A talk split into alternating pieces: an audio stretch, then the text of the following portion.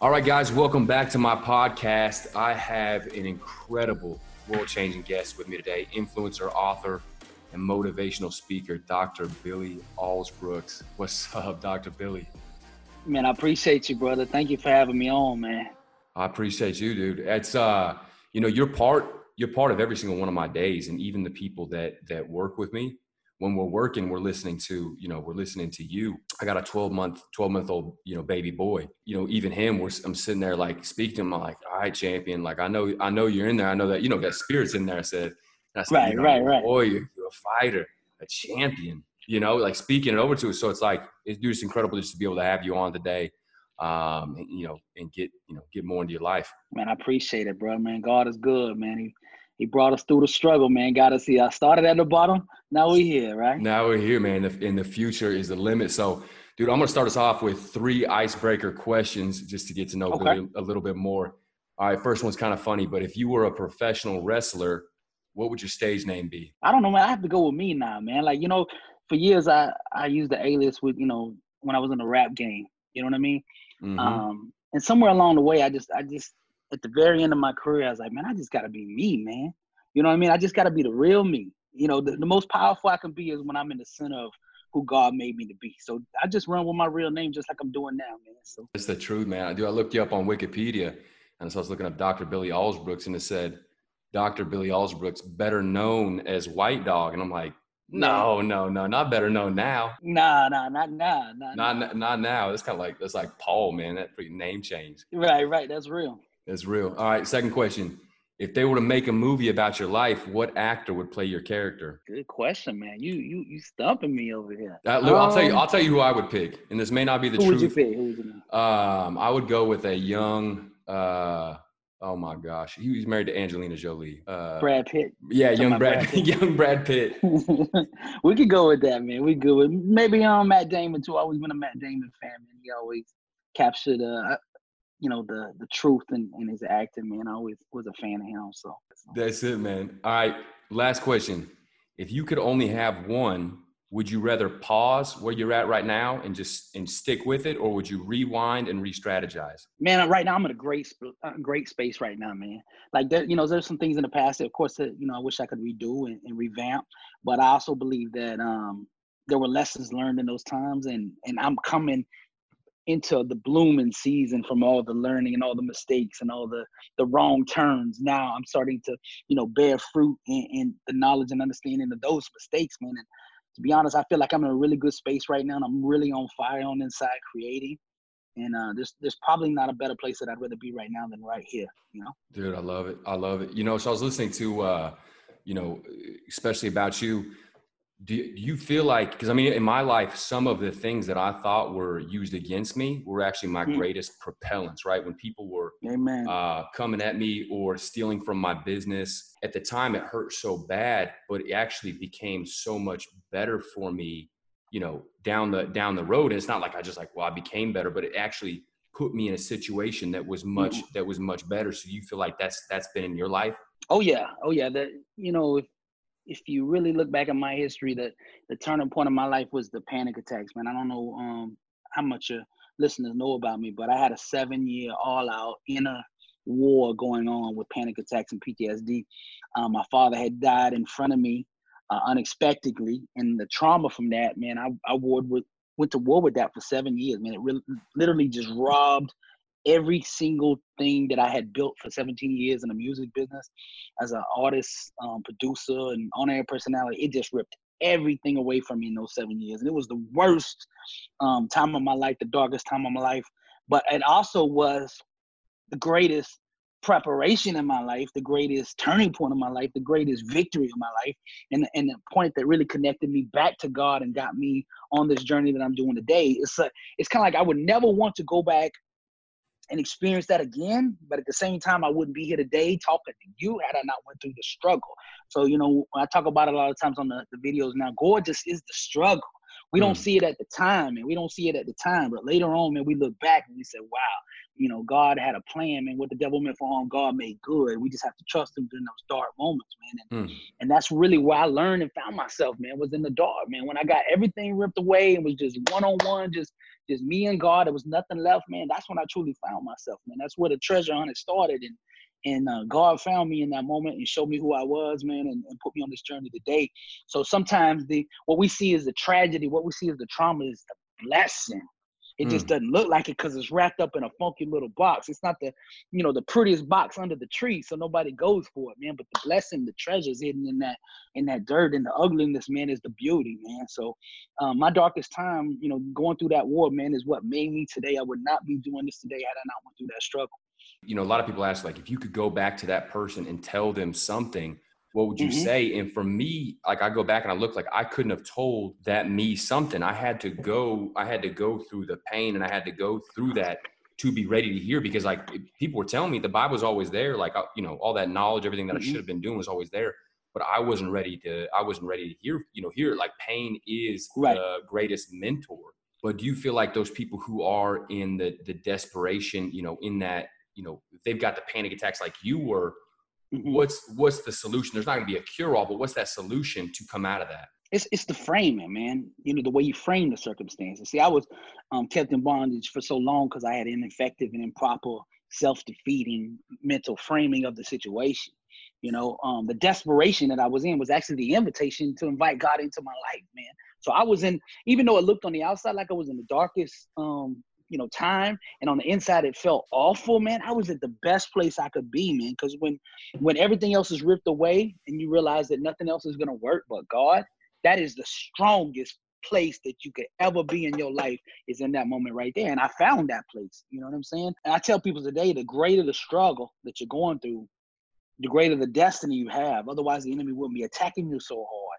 So mm. like I, I didn't see it that way in, in you know in, in in the in the fog and the cloud and the dark. I didn't see it that way at the time. But looking back, man, the reason the war was so great because the enemy knew what I was about to do. What God was about to put me, um, you know, put me on the on the field and set me loose. You know what I mean? And the enemy knew that, so he knew the only shot he had was to get me in that moment of of Christ. And if he didn't get me there, man, there was no stopping. And and and um, by turning that thing over to God, God delivered me from him, and He'll deliver anyone, bro that that that comes to him with a sincere heart, man, and turns it over, man, he can he can move in your life in unimaginable and miraculous ways, man. We just have to trust them all the way along, you know, the dark, man. We have to be able to traverse the dark when we can't see anything, when things don't look like they're getting any better. Like that seven years, every single day I got up, it did not look like anything was getting better. I was mm. praying from the moment I woke up to the moment I, you know, went to sleep because it was bad. I felt like I was dying every second of the day. I mean, I went to the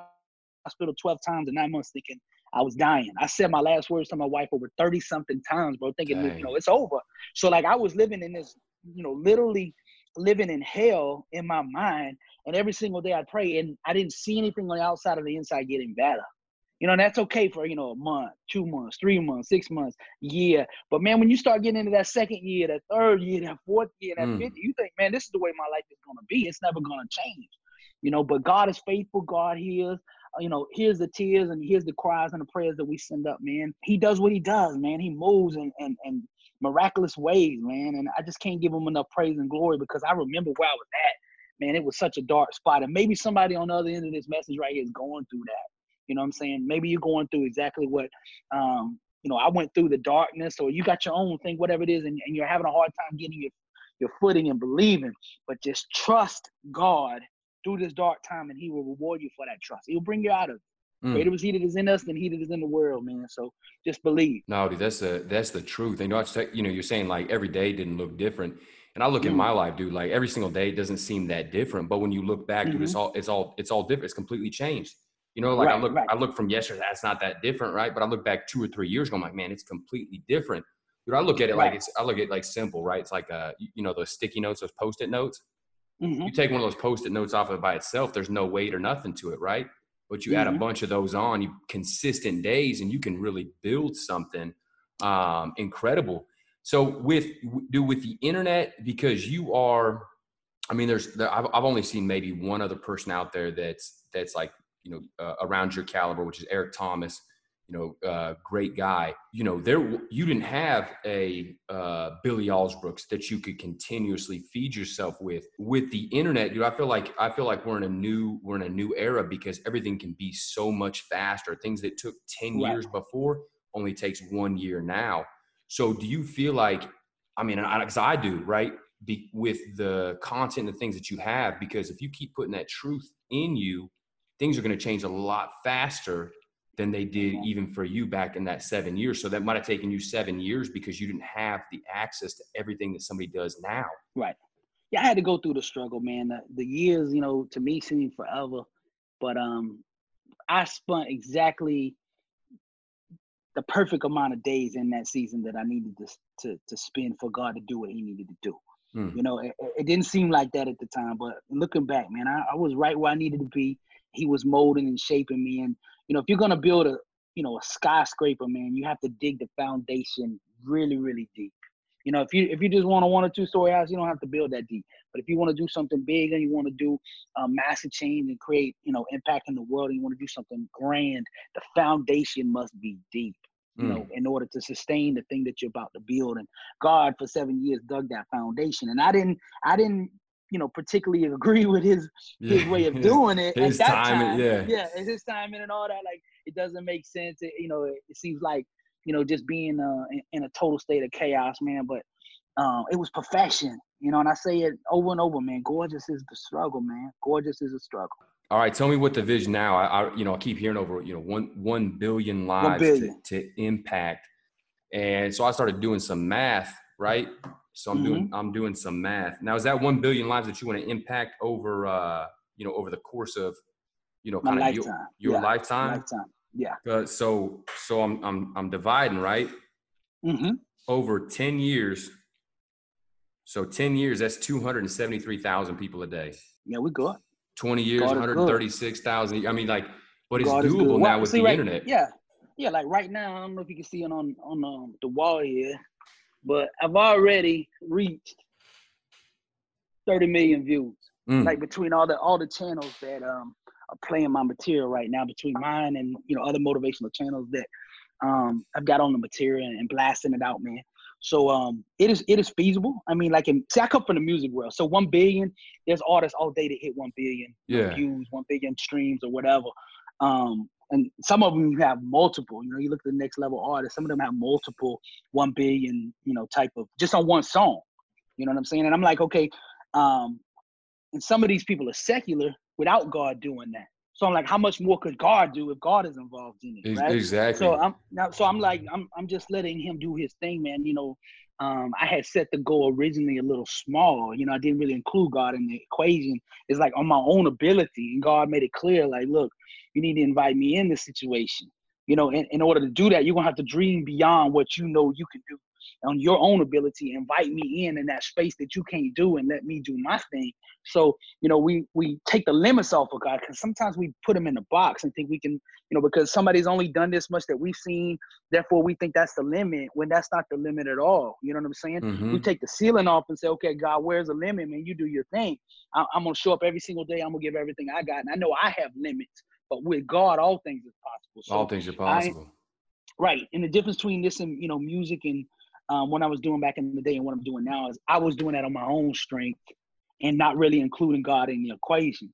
And now it's like, no, I know I can't do anything. The seven years that I went through the war made it clear that I can't do nothing. Mm. You know what I'm saying? Like on a mass scale, I can't do anything. So I need God to do anything I do.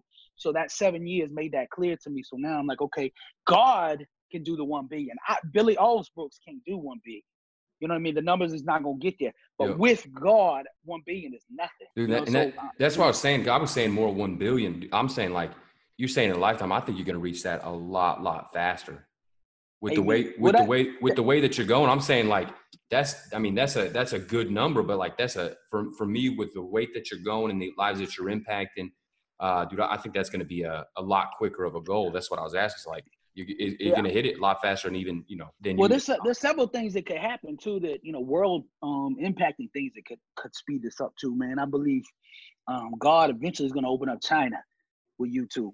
And mm. you know there's billion people in china that's Come untouched on, by this bro. So like as soon as that door is open bro like everything will accelerate even a faster speed than it is. Now it's really fast now but wait until they open china up man. We're coming for all of that you know, God is yeah. just waiting to put his flag down over there. You know what I mean? And I believe that he, he's yeah, I believe he's pulling strings and, and facilitating um, different events in order to make that happen. We just got to be ready when it happens. I love it. Question is, take me through a day. What's a, what's a day like for Billy Alsbrook? Well, right now, man, I'm on a different different schedule. Obviously, man. Usually, um, at back, this point, back, back before back before quarantine. Yeah, back before quarantine, I you know I started a tour. I've been a couple months out on the tour, so about 12 to 14 days a week I'm on the road. You know, different cities, man, doing this um, speaking tour. Um, so I would pretty much be in a hotel during that time. I would, you know, get up um, and do my routine. I have certain things I anchor during the day. Uh, for one, first thing in the morning, I read a, uh, one chapter of Proverbs every single day. That's the wisdom. You know, Solomon is the, the king of wisdom in the mm-hmm. Bible, the wisest man to ever live. So every morning I sit down and read one of his his um chapters there and just sit with you know his wisdom under God and and and have him guide me in, in, in leadership and, and what I'm doing. And I believe that played a big role in him putting me in this position today because I've been doing it for over 10 years now. Every single morning, never missing, read one chapter of Proverbs. There's 31 chapters. Um, so it's like you read it through a whole month and you start back over. Mm-hmm. You know, and there's so much in there. I mean, like I've read it so many times, but every single time I read it, I get another um, piece out of it, another understanding out of more revelation out of it. So I always start with um, Proverbs. I always try to pour in when I'm in the shower, things like that, getting dressed. I'm always trying to pour positivity in, uh, motivation in, inspiration, something that you know to stir the soul right from the beginning of the day. Um, usually, I eat out almost every single meal. Man, I, I like to go out and be um, around people in an environment, you know, mm-hmm. because I'm creating and I need to connect with people. So I need to see what's going on. I just need to, you know, have that uh, awareness. So I usually go out um, to lunch, and during that lunch time, I make it my my study time. You know, I'm usually there hour and a half at the restaurant. I do my reading, I do my notebook planning for the day, my top objectives, my top outcomes, the things that um, you know, on the task list, what's most important. Um, working out every single day up until this point when they shut all the gyms down, but um, usually every single day I was getting it in, you know. And then um every single week I release a YouTube message. That's like, you know, the 80-20 rule. The one mm-hmm. thing I gotta do every single week is I gotta get in front of that mic. I gotta get this, you know, pencil in my hand and I gotta write. So those things are like non-negotiable. But that side is more right brain. It's more spirit fed and more um uh, the right side, creative side. And I can't necessarily put a time on that. Like I can't say, okay, at Tuesday at eight o'clock, I'm finna, you know, start uh, working yeah. on a message or write poetry. It has to come when it comes. It always comes. God always feeds me, and I always have to, um, you know, be alert for when He's giving me a message. But it's never usually like a set time. Like on Tuesday, I get it at eight o'clock. It can happen anytime during the week, but every single week, I have to make sure that I get you know the, the top outcome you know done which is that and make sure i get those messages out man. So um and then at nighttime man i always do a prayer walk every single night man. I spend an hour i go out around my neighborhood or if i'm on the road i go around whatever it is i go outside just get alone and spend that one hour alone just me and the maker.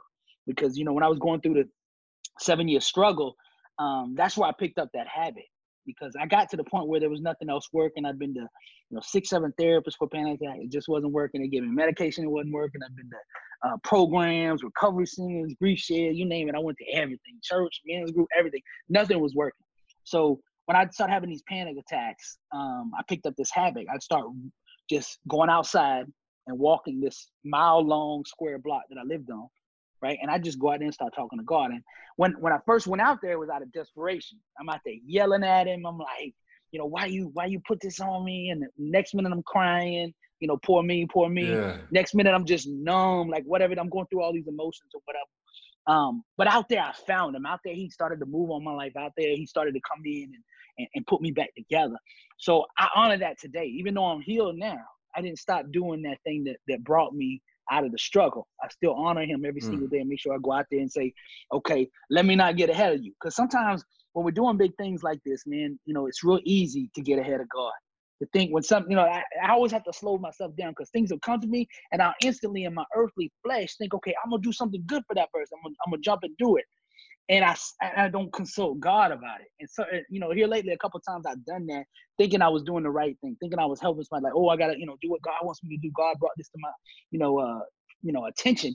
But really, I didn't stop and say, okay, God, you brought this, or somebody brought this. Let me make sure this is for you. And what do you want me to do? And stop and consult Him like that. You know, I, I just, you know, took it on my my flesh thinking I was doing something good and I, you know, jump a little early. So those night walks that I have, they kind of keep me grounded and keep me rooted in the word, keep me rooted with my father to make sure that I made the right decisions. Mm. The greater he lifts us up in, in influence, the greater promotions and the greater, you know, you know, stages that he puts us on, the more we're gonna need him, the more we're gonna need to be plugged into him to make sure we ain't speaking, that we letting yep. him speak. You know, because if, if, we if we get up there and try to do it on our own, is where we we get ourselves in trouble. We mess know? it up, dude. No, that, that's and that's right. that, that's where the you know you see my hat egoless, egoless. You know that's that's the you know the new brand that I'm putting out. There. I don't sell it or anything like that. I just give it to hats because that's really what we have to do. Is we you know we have to take our our ego and our self outside of it because it get you know because we we will we will mess that up you know in that's ourselves. Right. Now it's is I mean off topic, but do you feel like that's why some of the great ministers have fallen is because they were doing such big things and kind of got caught up in that and weren't able to take themselves out of the equation? I think that that was the number one thing I took out of ministry school. I went to, to ministry college. Where'd you go to? college? Go? I, I, went to Rhema Bible College. Where'd you go? Faith Christian here Faith in Orlando. Okay. Yeah, Faith Christian University, and um, it was one of the last last classes I took, but but the uh, the teacher told us, you know, about this famous um, pastor that was asked to do his first, you know, preaching, his first first lesson in front of you know a big crowd or whatever, and he was just nervous. You know, never never got up there in this kind of you know environment around this many people, so he knew he couldn't do it, right? Because he knew like I'm just a beginner and never even done this, and I've got this big event to do.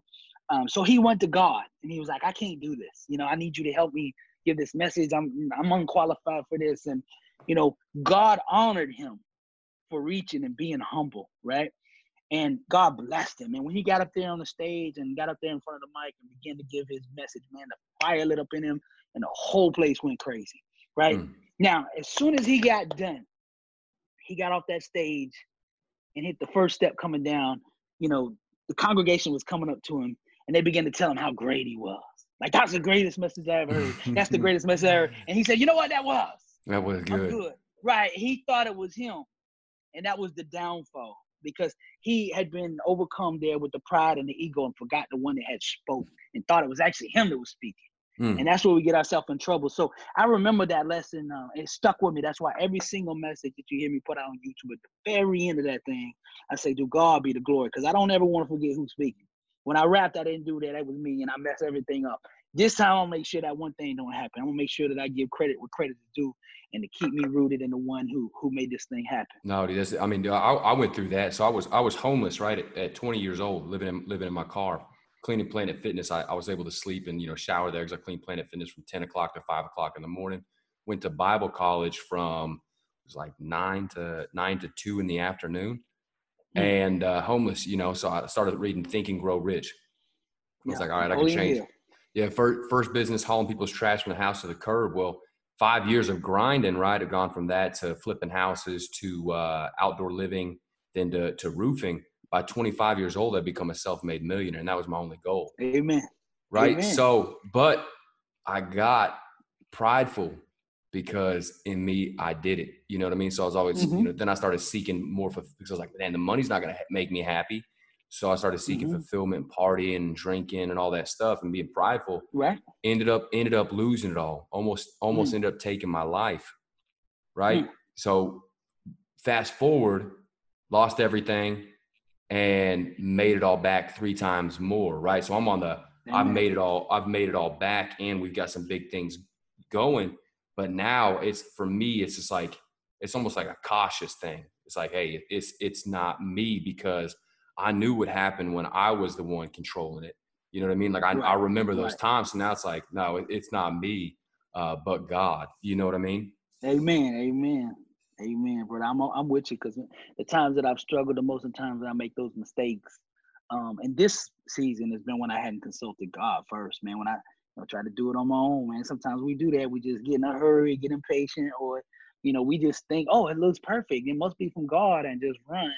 Yep. And, and instead of humbling and saying, hold on a second, let me consult you.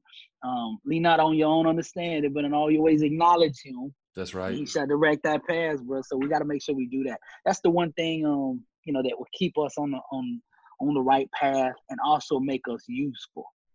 You know, because mm. God will use anybody that will stay humble and give him credit when he moves through their life. He will use anyone. So all we have to do is stay humble and console him, man, and he can do miraculous things through us, man. No, dude, that's a that's a true dude. I believe so. One of the biggest things I believe is that the way that you do anything is the way that you do everything, right? So that's those right. same those same principles that you were talking about before, you know, you waking up Proverbs, you know, doing this, mm-hmm. know, uh, all those all those steps. No matter, I feel like those are steps that you know listeners can take because it doesn't matter if they're an artist, doesn't matter if they're an engineer, you know, whatever those things are still necessary to win at whatever they're whatever they're doing. We got to be students, man, or whatever it is that God's got us doing. Whatever the calling is, we got to study, man. We got to read, we got to prep, and um, you know that's one thing that I've I've really dedicated myself to is doing a lot of reading, making sure every single day is 30 minutes, hour, every single day, non-negotiable. Um, you know, the word first, and then you know, reading uh, the biographies of great men, self-help books, psychology, theory, um, philosophy, history, you name it. Like I, I, try to immerse myself in a broad, vast um, of knowledge so that when I get out of here to help people, man, I have something to draw from, some ammo to use to help. Um, so that that's critical to anybody that God is gonna, you know, put in a position of influence or, or power. You gotta be ready when you get there. You yeah. know what I mean?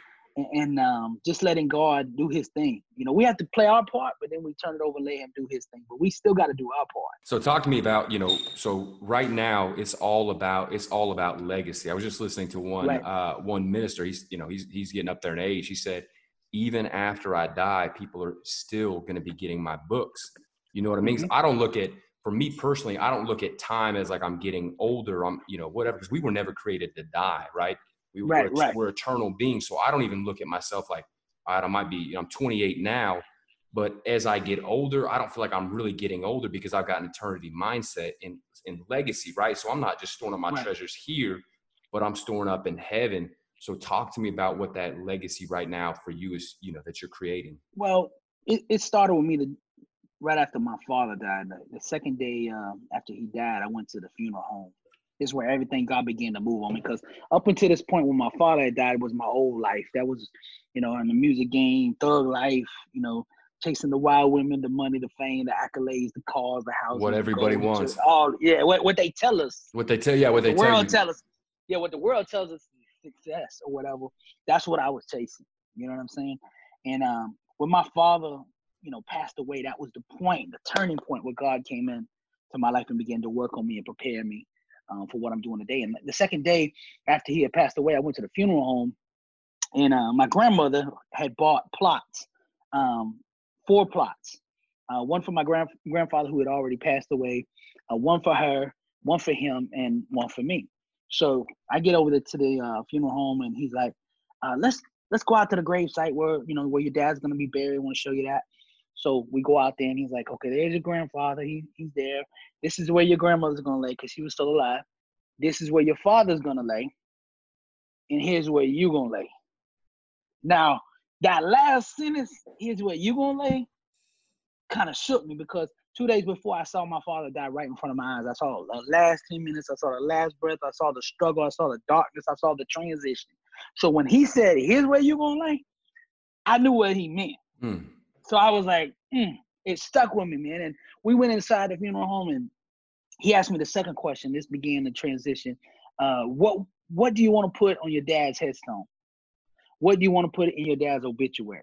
Now, this is something I hadn't talked to my father about because he had always been in good health from what I knew. On the outside, he he was 63 but looked 53. Yeah. Didn't have any health issues. Wasn't going to the hospital, not sick, anything. He just had a, a stroke, and um, 12 days later had that blood clot that, that, that took him.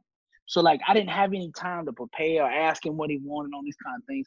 So he's asking me like, "What do you want on the headstone?" And I was like, "I really don't know what, you know, what what would he want? What would he want in his obituary and things like this?" But my mind was still out there at that gravesite. Here's where you gonna lay. Like that's all I could think about. And then I put two and two together. I'm like, okay, if I'm gonna lay out there, then a funeral director's gonna be asking, "What do you want on Billy's headstone? What do you want in his in his obituary?" And I started thinking about it. I was like, if I died right now, what would they put on the headstone? What would they put in this obituary? Here lies a man that ran over anybody that got in his way just so he could get to the top in the music. you know, the music business, didn't care about nobody, didn't help nobody, served himself, you know, made it rain in the strip club. Like, like what kind of legacy is that, right? Like literally. Yeah. That's what I was saying. I was like, man, I was like, I wouldn't really want anybody to read that. You know what I'm saying? Mm. And then two days later after that, the third part of the equation, man, um, they had my father laid out at the wake, right? And this is where everybody comes up and says something about him, um, about how he affected their life. And um, growing up, my father was an alcoholic. He struggled really, really bad for like seven or eight years and just could not beat it. He tried everything with the recovery centers, um, lockdown, you name it. He went to everything he could do to try to get over this addiction of alcohol. It ran in, you know, on his side of the family. And um, he did not stop. He could not stop. In my senior year, my mother filed the paperwork, divorce paperwork for him. And from that day forward, the day he got the paperwork divorce, he never drank again. He had a strong why now. He had to get his family back, had to get his son back. And he stopped from that single day. We tried everything. But the day he got that paperwork, that was the last time he it's drank. all different. So the last, yeah, the last 15 years of his life, he didn't drink. And what he did, he got sober and then he went out and started helping other people get off of what he had struggled with too and bringing them home, bringing them out of that, you know, helping people out of the struggle. So I'm at this um, wake and I'm hearing all these stories that I had no clue about because he never bragged about it, never mentioned it. It was all anonymous kind of um, type of mindset. And he's laid out and people coming up and like, oh, you know, your dad came got me when I was on the side of the road drunk at 2.30 in the morning when no one would come get me and I was about to go to jail. Your daddy came out in the middle of the night and came and got me, right? Another one said, you know, your daddy bailed me out of jail at four in the morning when all my family gave up on me. Minister wouldn't even come get me. Everybody giving up, but your dad didn't give up. And now I'm sober. I've been sober for six years. Another one said, you know, me and my wife were at the divorce table about to sign the paperwork, and your daddy said, don't do it and we still together 10 years later. Dang. Right. So like I was hearing all these stories and what was throwing me back was the people that were talking weren't mentioning any of the things that I had been chasing in life. Nobody said, "Oh, your daddy had nice rims." you know what I mean? Nobody said, "Boy, your daddy so could make it rain." You know what I'm saying? Like, yeah. boy, did you see the size of your daddy's watch or his chain? Like that stuff. Nobody was talking about that, man. So like, I realized I was like, "Hold on, man, I got this all wrong." You know what I mean? My, my whole mindset, my goals, my objectives, and the things I'm chasing, man, are all wrong here. Nobody's mentioning that. The only thing they're mentioning it is, you know, the only value is what you sow into somebody else. That's the real net worth. And that's what I learned. And I'm like, okay, hold on, bro. Like, I'm not against money, bro. Like, I just had it in the wrong place. Like mm-hmm. I had people way down here somewhere, and I had me and money way up here. Now, you know, God's not against money, uh, us owning things, but he is against those th- us own, you know, the things that we own. He's not yep. against that, but he's against those things owning us. You know what I'm saying? And exactly. I had to I had to switch the order of that. I had to put people first. You know, the real network, then yep. me down here. You know what I'm saying? And once I made that switch, then it made sense, man. But up until that point in my life, I did not grasp that, and I learned it the hard way. You know, so the only only network we have is what we sow into those around us. So that's where the legacy come in. It's like, okay, you know, what do you want your legacy to be? What do you every day when I get up, it's like, what do you want on the headstone, Billy? What do you want in that obituary, Billy? And make sure that every single day that I'm getting up, I'm working and building toward that ending that I want to have. And the thing is, most people never sit down and ask that question. My dad never asked that question. He didn't sit down and say, okay, you know, how do I want this thing to end? You know, I, I read this article about this famous um, author who just put out these best-selling books. Every one he released was a bestseller. So they sat down with him, did an interview, and they said, "What is your secret? How how do you do this? Like how every every book you write just hits. Like what is your writing process? And he said, Well, the first thing I do is I sit down and I write the last chapter first. This way I always know during the story where I'm gonna end up. So I was like, oh, that, that's, that's nice. the lesson that's right good. there. We gotta write the last chapter of our life first. That way everything else will come in line to that. You know, so I started like, okay, I want to impact life, man. I want my life to mean something. I want to leave this world better than I found it. Not just be about me. I don't want it to be shallow. I want to be alive and I want to make a difference. Now, start with that in mind, then figure out later on we could figure out how to, you know, generate revenue and things like that to live and all that, you know, the, the realities of life. But at least start with the outcomes that you want to accomplish at the end, man, and work yourself back, reverse engineer it back to where you are now. You know, and at times that I was doing that, like there when, when my father passed away, I wasn't doing any of this like what I'm doing today. I wasn't doing any of this, but the question had been introduced into my environment. yeah You know, how do you want this thing to end? What do you want your legacy to be? You know, what do you want them to say about you, Billy? What do you want them? What do you want in that obituary? Those things just kept churning. So my spirit, my soul, my mind began to work on those things. And I asked God every single day, "What is my calling? What do you want me to do? What do you want me to do?" In that seven years, and it seemed like He was never answering. It seemed like He just wasn't paying attention to me asking that question.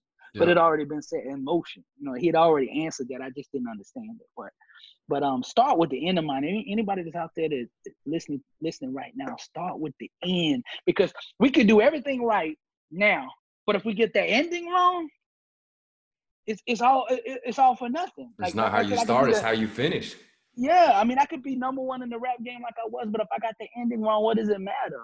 Uh, you know you what I'm saying? So like, I was gonna say, dude, it would hit me hard is uh, Juice WRLD. Mm. You, you, know Juice yeah, WRLD? Exactly. Yeah, you know, just yeah. just watch him young. He's like talk, he's rapping about that stuff. He's got the whole mm-hmm. world, and then he's gone. You know, and I. I feel like I like just like you're talking about, like you know, you, you had what every you know the world was telling you what you should have. Is I feel mm-hmm. like right now we're in such a, a time, right? We're, we're keeping people entertained just enough so they don't want to break out of where they're at. You know, they got enough mm-hmm. music, they got enough Netflix, they got enough drugs, they got enough mm-hmm. alcohol to where they're stuck in they're stuck kind of you know at this point to where they don't have to go or do anything because they're not satisfied just like because you were talking about right? When you had all that stuff there was an empty an empty hole. Mm-hmm. right. Yeah there was a distraction man and the crazy thing you you mentioned Juice WRLD man um you know after seeing my my father struggle with the addiction the way he did when i was young. I made that vow. I'm like i'm gonna break this cycle. Because all my uncles were you know alcoholics. My grandfather was alcoholic and I'm like, I'm gonna break the cycle. Like I'm not gonna be one. I saw enough that I was like, nah, I don't want this. You know, I don't I don't want to live like this. So I made that commitment back then that I wouldn't turn out, you know, like my father. I still drank and dabbled here and there in high school, you know, but it was always in the back of my mind, like, yeah. bro, you can't let that get a hold of you. You know, you're going home to your dad, you know what that's gonna be like tonight. You can't let this thing get you. And I was giving in the peer pressure here and there, yeah. but I knew that wasn't the outcome that I wanted. So like I, I pretty much stayed away from you know the drugs and the alcohol myself, but being in the music business, man, it's all around me. I mean, that's it's, the yeah, environment that I, yeah, yeah, that that's the thing. And but the thing was, I was not using drugs and I was not drinking, but I sure as heck was promoting it with my mouth. See, my mouth is the gift. God gives us all a gift, right? Mm-hmm. A talent, natural ability, and, and mine was speaking, right? Rapping, writing. These are my gifts. And um, the enemy knew I had a gift too. So the war is over your gift. The enemy's yep. trying to get your gift, and God is trying to use your gift. And at this point in time in my life, the enemy had full control of my gift. And I was the biggest promoter of drugs and alcohol with my mouth. Man, I was the walking billboard advertising marketing strategy of the enemy, man. And I was good. I had number one song called Pop a Pill. I didn't even do drugs. I didn't even do drugs. I had number one song, probably. I didn't even do drugs. And I hated that environment, man. But I would say anything, do anything to get on, to do mm. what, you know, you know, to get that validation. Yeah, to be relevant. And they told me, look, this, you know, this is when drug rap really just kind of really, really got hot back in, you know, the, the early, early 2000s. Like, look, you know, if you talk about pills and Molly and X, oh, bro, they, you know, they own this. So, like, I, I'm a writer. So I was like, that's easy. I could do that. So I just started, you know, tapping into that world. I could take, you know, word uh, photographs of environments and then get it captured in songs and poetry or whatever. So I grabbed that scene and grabbed that, and I'm out there just on stage promoting this every single night. But I'm torn because inside I'm like, man, I don't want nothing to do with this. Mm. You know what I mean? I'm in environments, man, and doing this music every single night in, in environments where they all high, they all packing guns, they all drunk, they doing things that inside I know is wrong because my mom and dad raised me right. Even though I had strayed, I knew this stuff was wrong. Yeah. But I was sacrificing um, you know, sacrificing the right for the glory, for the fame, for the accolades, for the voice, for the acknowledgement. You know what I'm saying? And um, but eventually, I'd had enough because somewhere like around 2001, I came across Rich Dad Poor Dad. That was the turning point reading wise. I read Robert, Rich Dad Robert Poor Dad. Kiyosaki. That's right. I read that book, and he talked about um, you know educating yourself you know the things that they don't teach us in high school you know about money about life about you know success and, and things like that. And and you need to self-educate just dive into study and, and the things the personal development.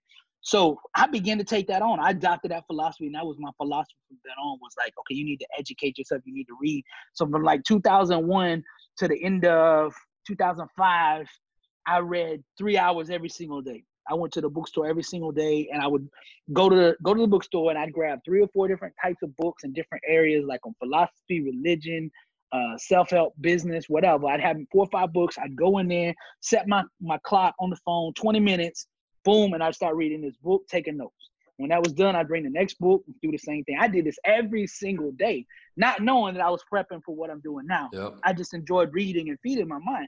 So around 2005, 2006, I got these, you know, there's number one record, Pop a Pill, man.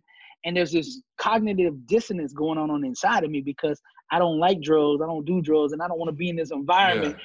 But I didn't write the last chapter of my music career because if I'd wrote that chapter, I would have said, you know, I don't want to, you know, be in those environments. Like before you start music, let's say you say, okay, what kind of environment do I want to be performing my music in? What kind of lifestyle do I want to live? Do I want to be in the studio every day, or do I want to be out doing live shows?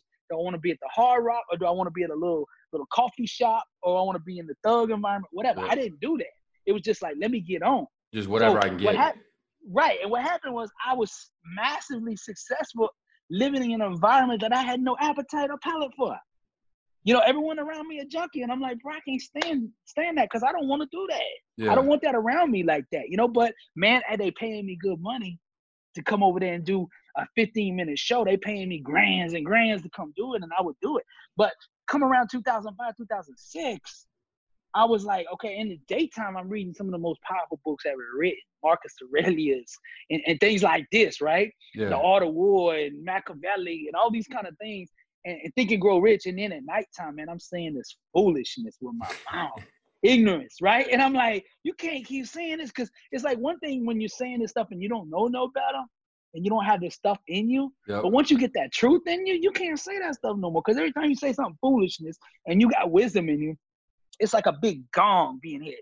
Like you know better than that. So you know yeah, something's wrong. Yeah, right. Once I started reading Solomon, I'm like, how you gonna go out and say this foolishness? You know, no, you sat down yeah. with the king. You know what I mean? Like, and you talking like cousins, man. So like, it began to tear at me. So finally, at the very end of my career, I was like, no more of this, man. And I slowly started phasing out the cussing because I was, you know, really bad cussing, gang thugs, and all that. I started fading that out. I started changing the topics and conversations and theme of my music and switching kind of like, okay, Lord, um, show me who I am. Like I had started reading the Bible around 2003, but I hadn't fully accepted him. Like I'd be in the strip club saying Pop a Pill, right, doing my song. But me and my, my my team before we go out there, we'd say a prayer before I went out and said Papa Pill, right? Like this was my mindset. I was yeah. like a baby Christian. I was baby Christian. So like God understood. I know he probably was like, yeah. Now, now was that you know was that like, was that before the panic attack started? Yeah, yeah. This was this was um when I was doing music. This is 2003, four, five. You know when I was in you know heavy in the shows and all that. The, the panic attacks um did happen until my dad died. My dad died on December 30th, 2007. So from after that, like from 2008 all the way on, bro, it was like wartime. But up until this point, man, I was seeking myself and finding you know what God had you know called me to do. No, and even so, even like we're talking about the beginning, like every day is a battle, right? A war over our mm-hmm. minds. It seems right. it, it seems just so like you look at it now, and as you're growing, right? Because your mind is going to produce whatever you put in it, right? So you're putting the That's truth, right. you're putting right. that stuff. Like it has to, you have to get a harvest. It's like it's a law of nature, right? Right. Right. And so that truth is growing. You're becoming different, and it seems to me, it's just like, dang, like that one incident with you know such a tragic incident with your father passing away was almost like a way for you know the devil to come in and try to steal because he knew what you were about mm-hmm. to be doing because I, I feel like it, it, wouldn't have you wouldn't have had those panic attacks if you weren't on the path that you were going because right, right, right. he wanted to steal that gift like your you know your mouth like he wanted to take you out mm-hmm. because he knew what was growing because for him like the devil's devil's you know, he's not like omnipresent but he's a smart dude right so mm-hmm. he's watching you read books. He's watching you put this stuff in you. He's like, it's a matter of time before Billy's not with us no more. He ain't gonna be promoting us no more. Exactly. We, you know, this in the same like I go back to the way that you do. You know, anything is the way that you do everything. So the same way that you're winning and you you know you're blowing up over here, it's like, dang, if Billy does that for the opposite team, we don't want that. We don't exactly. want Billy playing for the opposite team. Let's take him out. Exactly. And, you know, it's kind of surreal when I was going through it, man. It was just like, this can't be happening. Like, cause, you know, one day everything's fine. Next day it's like, what happened? You know what I mean?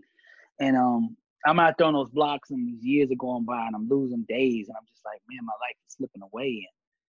And, and God moved on me though in my spirit. And he was, you know, because I kept saying I need more faith because you know we hear panic is fear, so that means we don't have you know faith. And and God moved on me. Like, no, no, no, you got plenty, plenty of faith.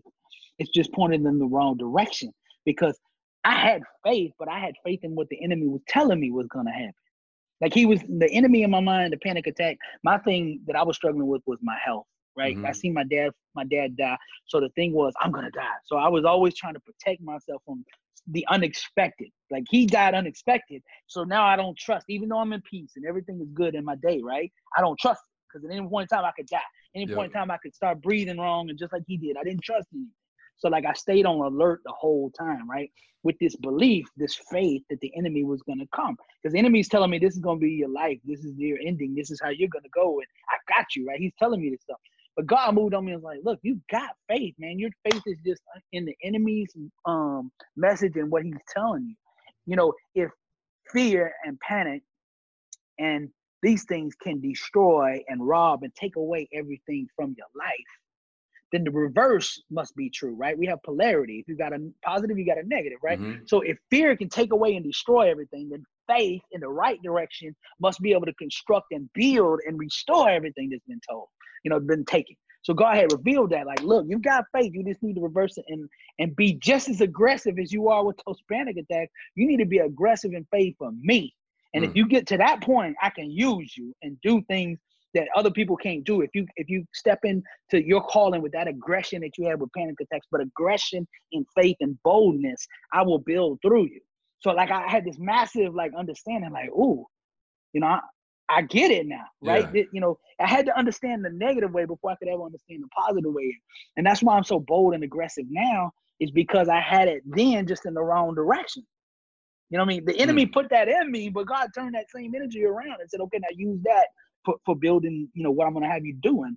And um, the boldness and the aggression is the one thing I would say that really contributed to a lot of the success that I'm doing now. And he he is totally responsible for that, man. And you know, it's something that I couldn't do on my own, man. No, so you from you know, for me in my life, because I mean, it's a daily for me. It's always a daily battle, right? I put out a video uh, today. I just started doing some TikTok stuff, talking about motivation because my motivation. Some days I'm on top of the world. Some days mm-hmm. I don't feel like feel like doing anything, right? But I take that mm-hmm. consistent action every day.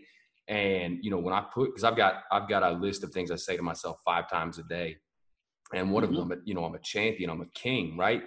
Right. And so when I'm not when I'm not feeling like it, and I walk into a situation, maybe I'm walking into a uh, a presentation, I'm just like I'm like, oh man, I'm tired.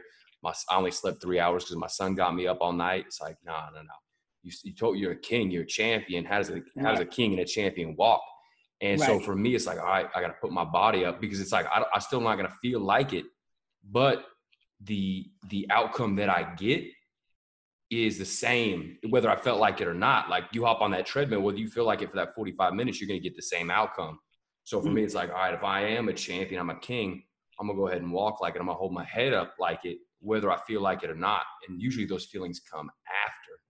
So I, how is it with you in your life? Like, you know, you, you came out of that, but even like on the daily, it's like, all right, you know, do you have to keep talking to yourself? Like, who's your Billy Alsbrooks in your life that keeps you motivated? Well, the one thing that, that made the biggest impact was the shift that I learned. There, there's difference between like being a you know in a profession than it being an identity. Because like you said, okay, like okay, I put on the rapper. That was my profession. My identity is I'm a champion, bro. No mm. matter what happened to me in life, bro. Like I'm I'm finna grind. I'm finna overcome this thing. I'm finna trust in God. That's my yep. identity, right? Like you said, the king and you.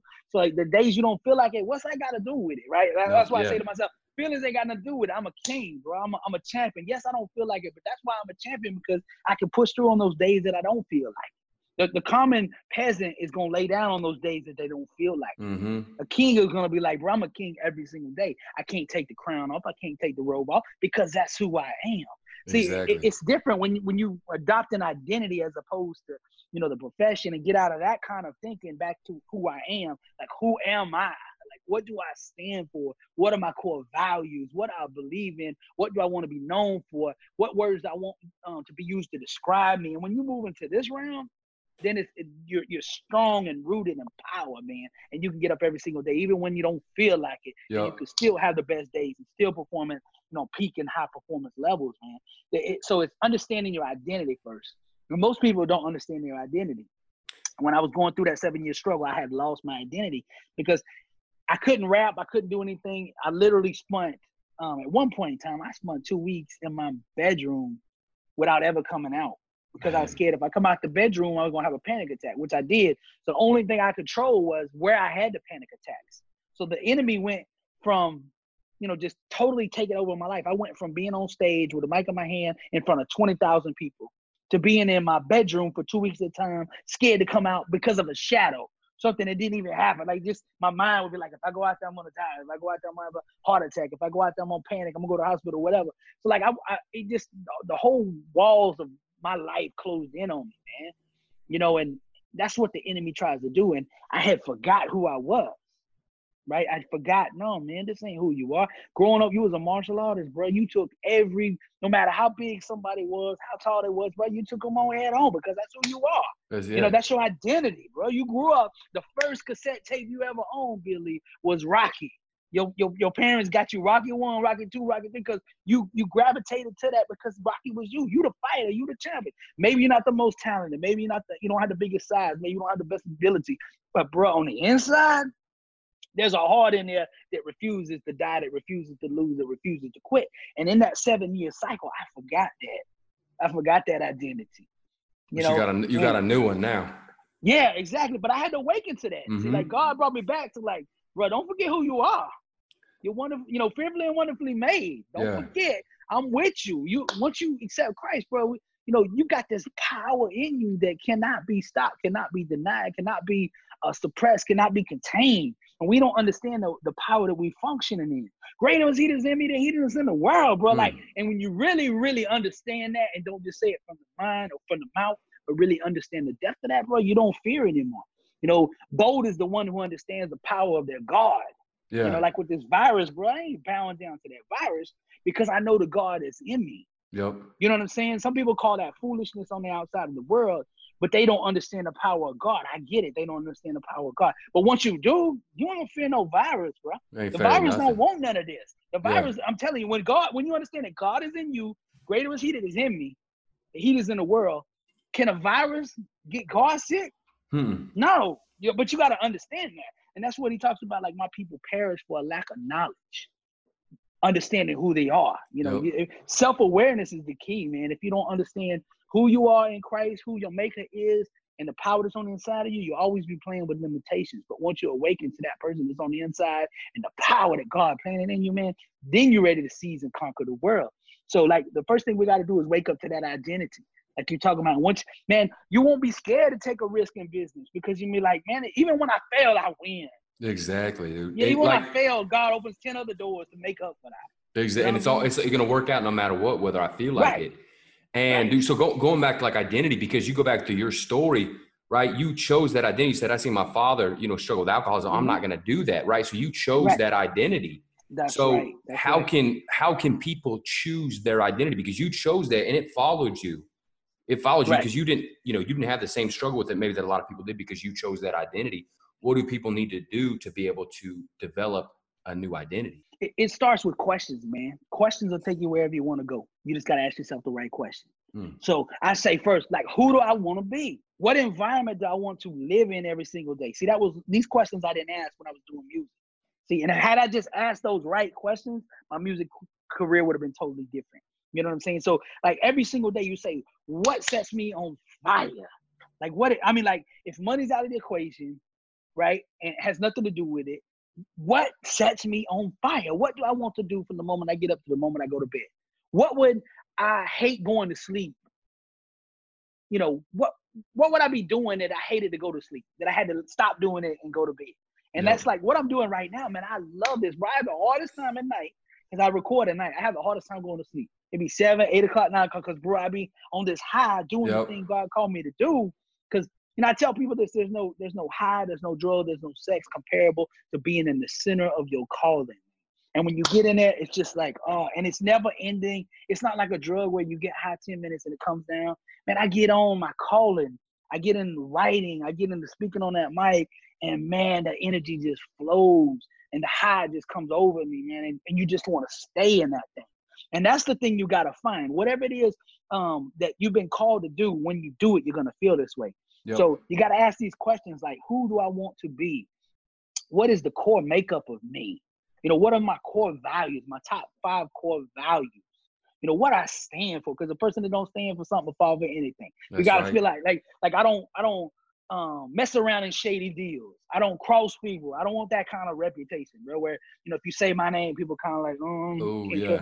I don't want that. I want them to say, bro, his name is Gold. If he tell you he gonna do it, bro, rest assured you good. Like good, you got to yeah. understand who you want to be and, and, what it is that you know you're made for. And um, the thing that turned the point with me when I started doing this this motivation, I didn't understand the gravity of what God was doing. I didn't get in and be like, okay, I'm gonna make a career out of this. You know, I wrote um, Blessed and Unstoppable in 2016, and I knew I had something that you know in me that was greater than what I was doing. I had my own businesses, being an entrepreneur. Even when I got out of music, I had uh, cell phone stores all over town. You know, urban uh, hats and shirts and yep. like uh, CD stores and all that stuff. My, my old life, I was still functioning in, but I knew it was time to change. I knew it was time to you know move on, but I didn't know who that person was. Like I didn't know. Okay, God, you you brought me out of it. You brought me out of the darkness. I've written a book now. You put this stuff in me. What I do now? So um, I ended up the last day I wrote that, the last page of that book. I said that when I finish this book, I'm gonna sell these businesses and I'm gonna get on to doing what sets me on fire. I don't know what that is, but I'm gonna trust God that He's gonna show me. So I sold the businesses um, in, in November 2016, not knowing where I was gonna land. And this was the first because up until this point in my life, I always had to know I was jumping to a lily pad before I would move. Like mm-hmm. I always had to know what was ahead What's before next? I would yep. make the move. like I wouldn't close this business until I had another one up and running. Like I wouldn't just step out in faith. But you know, I had to have everything lined up. I had to know the answers and all that before I moved. Yep. This time I was like, you know what? I trust you. I don't understand anything, but I'm gonna trust you. I'm gonna step out in faith. I shut the minister down, had the book, and I just had the book sitting there um, for two to three months.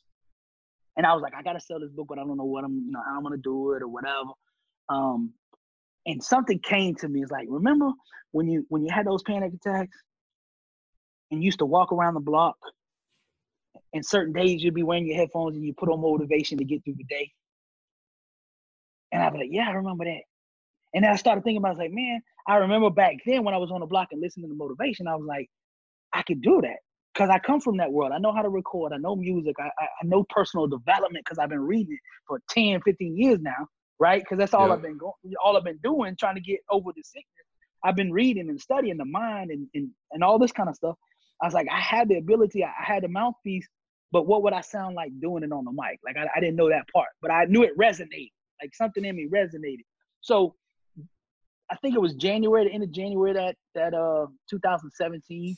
I made my first little message. I did like a one minute. I wanted to test it out as a producer I was like, I need to hear my tone of my voice and the way I talk and to see if it's gonna work or not. Yep. Right.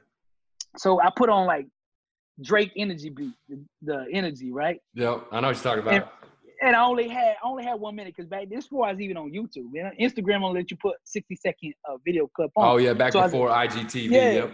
Right, right. So I'm like, okay, let's try it out. So I just put it on in the studio. Um, just started kind of freestyling about faith over the top of it. Just like I just wanted to hear my tone, talking and not rapping, but talking, like preaching and teaching and, and doing motivational speaking. So I listened to it and I was like, it'll work. Like I was like, it was okay. You know what it's I mean? Like, yeah. yeah, I was like, no, I, I could hear as a producer because I produced for years with multi gold and platinum max, man, everybody. So like I, I knew the tone was right. I was like, okay, that'll work, but you're gonna have to perfect it. You're gonna have to mold and shape and develop and all that. It'll work. But I wasn't thinking like, man, you finna go around the globe and speak and all that. I was like, I was just gonna put a few videos out. I wasn't looking at it like a career. You know, I wasn't looking like I'm a motivational speaker. I, none of that. Because if you told me like I'm gonna have to get up and speak in front of a bunch of people, I'd have been like, you crazy, because I'm not yeah. gonna do that. Now, now I, I didn't mind doing it with rap because I had, you know, dancers behind me, hype me in, you know, the lights and music, and you know, you could kind of hide the environment. It. Yeah, you know, you know what I mean. But to stand up there, no music, no nothing, to be on the stage and just speaking to, to, to people and they all looking at you for 30 minutes, an hour at a time, I was like, nah, that don't that don't interest me. like I went to min- I went to ministry school not to be a minister. I went to ministry school to learn more about the word so that I could get my healing. Because I'd been in a regular church and sitting there week after week after week, and I didn't see any progress in my healing. But I knew God's word was true right? I'm like, God's word is truth. So it's not his problem, it's my problem or mm-hmm. the teacher's problem and my understanding of the word's problem. So I was like, if I go to ministry school, maybe I'll get a deeper level of understanding and I can find what God is trying to do through me and heal me, right? So it wasn't to go when I went to ministry school, like, oh, you're going to go out and preach. Yeah, but no, you same same way for me. Yeah. I get it. Yeah, bro. I was like, bro, it was just like self survival. Like I'm just trying to breathe today. Like I just want to be able to make it through the day one day without having to go to the hospital. Let me just yeah. have one peaceful day. Let me find that day. But um, later on, this would come back to play because I, you know, that's part of the foundation of what I do today. But 2017, I did that first video, and about four or five videos in, six videos in, I'm starting to really enjoy this thing. And but the thing is, in my life now, I still haven't replaced my income from selling the businesses or anything like that. And nothing in my life on the outside reflects the champion on the inside of me and all the knowledge, the Robert Kiyosaki books and the Think and Grow Rich. Nothing on the outside looks like that, right? It looks like I hadn't read none of these books, and I couldn't understand the, the the disconnect. I'm like, man, you you you above this. Like, why are you struggling like this? You know money, you know finance, you know entrepreneurship. Like, what's the problem? Why is it not clicking? And um, I remember having this, you know, kind of heated argument. The enemy um, can get in get in anybody's mouth around you. Oh yeah. If they anybody, can't get in you, they get yeah, in somebody else right. you know.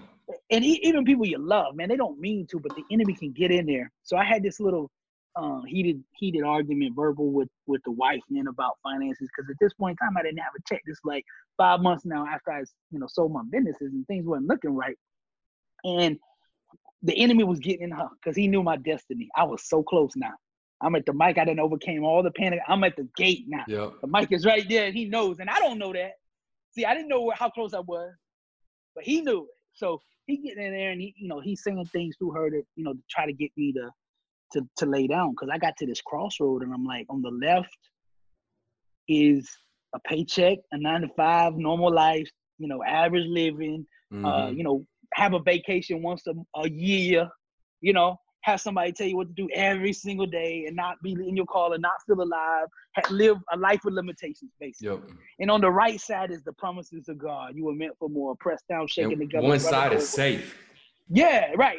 And so I'm at this crossroads, like, which one are you gonna do? Thank God, you know, put this fire in you that you know you're above this, you know that you're meant for more, or are you gonna buy into that, you know, why don't you get a nine to five like everyone else? Why don't you get a paycheck like everyone else? The enemy was speaking through through her to say that. And I remember getting in that heated argument, and I went into my studio that night, and I was so angry because my life was not reflecting who my identity. It was not reflecting my identity, and I was just about to cave, man. I, I knew I was like at this turning point, like man, you know, you you better get it here or you're yep. gonna lose it. Right? I was at that crossroad in my life, but I'd always chose the right um, road up until that point in my life. I always dreamed big. And I was at that point where I was starting to go dream small and get back to reality, right? Like I, I, was at that crossroad and I remember turning on the mic. There was uh, instrumental piece. I had the piano playing, and I was so angry. And I remember like I gotta remind myself who I am. And I got on the mic and I just started saying I was born a champion, raised a champion. I got champion in my bloodline, and and I went through everything that was in me. The war. If you listen to that video inside the mind of a champion that I do, you'll hear like me talking to myself back and forth. I call it the inner symphony because yeah. the, the devil's saying, why don't you get a job like everyone else? You know, because I'm the head and not the tail, above, not below. I'd be talking back to myself. You know what I mean? You really believe all that stuff you saying? You know what I mean? Like yeah. the enemy saying all this stuff to me, and I'm talking back. And if you hear that, if you hear that piece that I do, that was exactly what was going on in my mind. All I did was just take it out and articulate exactly what was going on in my mind. And the craziest thing happened because at this point in time, when I did that video, I had like 200 followers on YouTube, and most of that was my fam, yep. the family. Nobody church people. No, yeah, nobody. Not even that. Like I, people in my church did nothing. I'm talking Y'all about like, just like yeah, they just accidentally subscribed. They didn't even know what they were subscribing to, right? Because I didn't even know who I was. I didn't even know what I was. Like I couldn't articulate what the channel was. You know what I'm saying? Yeah. So I had like 200 people, man, and and I put that video out. The crazy thing happened, man, because you know God says death and life and the power of the tongue. and those that love shall eat the fruits thereof. And I was speaking for once. I was speaking who I really was on the inside. And my mouth and my feet and, my, and, and the inside were all in alignment now. Right? The champion in me was yep. being, speaking like a champion. I transitioned from a peasant to a king with my mouth. Boom, and started speaking. And the craziest thing, when I sent that thing out through the airways, man, um, some big motivational channels got a hold of it. It went viral, millions of plays. My book started selling, man. I, the book been sold in 27 countries now, man. That's incredible. And the followers man. started come, and then the mirror was held up. It's like God held the mirror up. Look at yourself. This is who you are. You, you, you haven't seen yourself. It's like mm. we, we walk around all day and looked in the mirror, and then God brought the mirror over and said, Look, this is who you are. This is who I made you to be. Look at yourself in this mirror. Don't forget who you are. Don't forget what your face looks like because, you know, this is who I made you to be. Now act like it you know, and, and by that by that message, man, it changed everything in my life. It sent me on that trajectory, you know, that I'm on today. But I had to traverse the dark because so many times where I could have laid down, so many times things weren't happening, so many times it was a struggle. I could have took that easy route, you know. But I just kept listening to that symphony on the inside of greatness, bro. You meant for more. God, you know, greatness is in you. Greatness made you. Mm. You know what I'm saying? Greatness made you, therefore greatness is in you, bro. Don't bow you. Can't, yeah, you can't be. I mean, if, if greatness did make you, make you, you can't be anything else. And if it, and if you feel that anything else, it's a lie. You know, what you're right. talking about that reminds me of that uh that picture that goes around where it's like a, a, little like lion cub looking in the water and he sees a, yeah yeah yeah the lion. See a big yeah. old lion. You know what I mean? Like, cause right. that's that's really how it is, dude. That's right. It's all about how you see yourself, man. And you know, for seven years, I felt guilty and defeated and beaten um, I had a lot of guilt because um, my dad, the way he died, um, me and a nurse had moved him out of the bed to a wheelchair because the doctor suggested we do this. And when we moved him, that's what dislodged the clot that was in his leg, man. And 10 minutes later, he died. So I blame myself, bro. I was like, man, you know, you killed your daddy, and like, who are you to think anything good should happen to you? And like, I was beating myself up, yeah. an enemy, you know, enemy doing that instead of saying, no, bro, you took a loss. You know, you you know, you took a pain, you took a loss. Um, the times is dark, but it has not changed who you are, nor has that crown that's on top of your head, the king that God made you to be, changed. It's not been removed. You know what I'm saying? But yeah. I couldn't see that. I couldn't see that in seven years. And the devil wants to do everything in the world to block you from seeing who you truly are. Because if you ever realize who you are, he's done. That's he's true. Done. you know, it, it's all it's all about. I was listening to one of your videos because it really is all about the mind, man. So about a, a, week ago, I had a dream, and in my dream, I'm sitting at a table and I'm eating all the best foods out there, right? In that dream, I could taste everything just like I did. I could in real life, like I could actually taste the food. And so for me, that was just a representation of how much how much more real the mind is than even even what we've got going around us. You know what I mean? That I could actually taste that food right? So right. it's like, dang, all those other things just have to be receptors. Like, what am I, mm-hmm. what am I receiving? Right. It's all the way you process it, because the outside really has no no value, no um sensation, no flavor, no nothing. It has to come through your mind, and your mind programs what that should feel like, taste like, smell like, be like, whatever it is. The way you frame it, then that's what it is. Exactly. You know, some people might think something is bitter, and another person might think it's sweet. So it's all like how you frame it you know? And your mind has the ability to frame any situation um destructively or constructively right and when i was going through the struggle i was framing everything in a deconstructive way a destructive way that was destroying my life. The moment i switched that around and started framing it like bro that thing made me. That thing is gonna you know pro- i'm a product of the struggle man. Yep. because of that now i'm ready. Like when i go out now i don't fear nothing. When they say you know you're scared to get on stage and speak to you know thousands of people now no man i scared uh, death down every single day. You think I'm scared to get on the stage, bro? Like hey, I've been no. in it. I said my words, the last words, 30 times. So you think I'm scared to get up there and say light that God still moves? No, man. I, like this is what I'm designed for. Put me in, coach. You know what no, I mean? Put me in, coach. I'm ready. Put me in, coach. I'm ready. No, dude, I, I love it, man. Well, I want to be respectful of your time because I know it's coming up on an hour and I know your phone's probably blowing up. Man, I, I think that we got more in us, you know, maybe in the future for another interview. Um, oh, yeah. Um, yeah. So I, I think it's incredible where can people what's the best way that people can find you? As far as me man it's at billy alsbrooks b-i-l-l-y-a-l-s-b-r-o-o-k-s all my my social media accounts are at billy alsbrooks um, if you go to youtube it's the same thing youtube.com backslash billy alsbrooks i got 190 plus videos on there audio messages. They're all free. You can put them on if you're going through the struggle man, it'll help you get up out of that struggle. It'll help you, um, you know, find that thing on the inside of you and climb up out of it, man. Just, just uh, make sure you go to the YouTube channel and subscribe.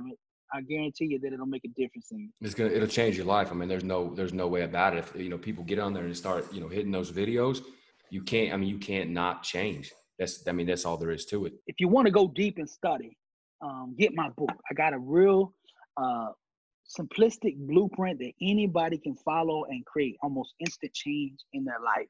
It's broken down into daily uh, steps, 31 days. It takes you about 10 minutes a day. It's very, very simplistic and very written in a way that anybody can understand it. You don't have to be some Harvard grad to understand the book, but you can take that material, it's proven, time tested stuff, rooted in the word of God. You can take that stuff and move and and change your life with the steps that I lay out in that book. Um, get the book if you hadn't already. It's blessedandunstoppable.com. You can get it right there. And uh, I, it'll definitely, definitely change your life. Yeah, no, I do. I bought the book. It's, I mean, it's, it's incredible. Take it through the day and you get these uh, for the screen right there. So there you go. there you go. Blessed and unstoppable. Blessed and unstoppable. So it's a, it's a, it's a movement. Really, I appreciate your time, my man. I appreciate you having me on, man. Let's do this again, bro.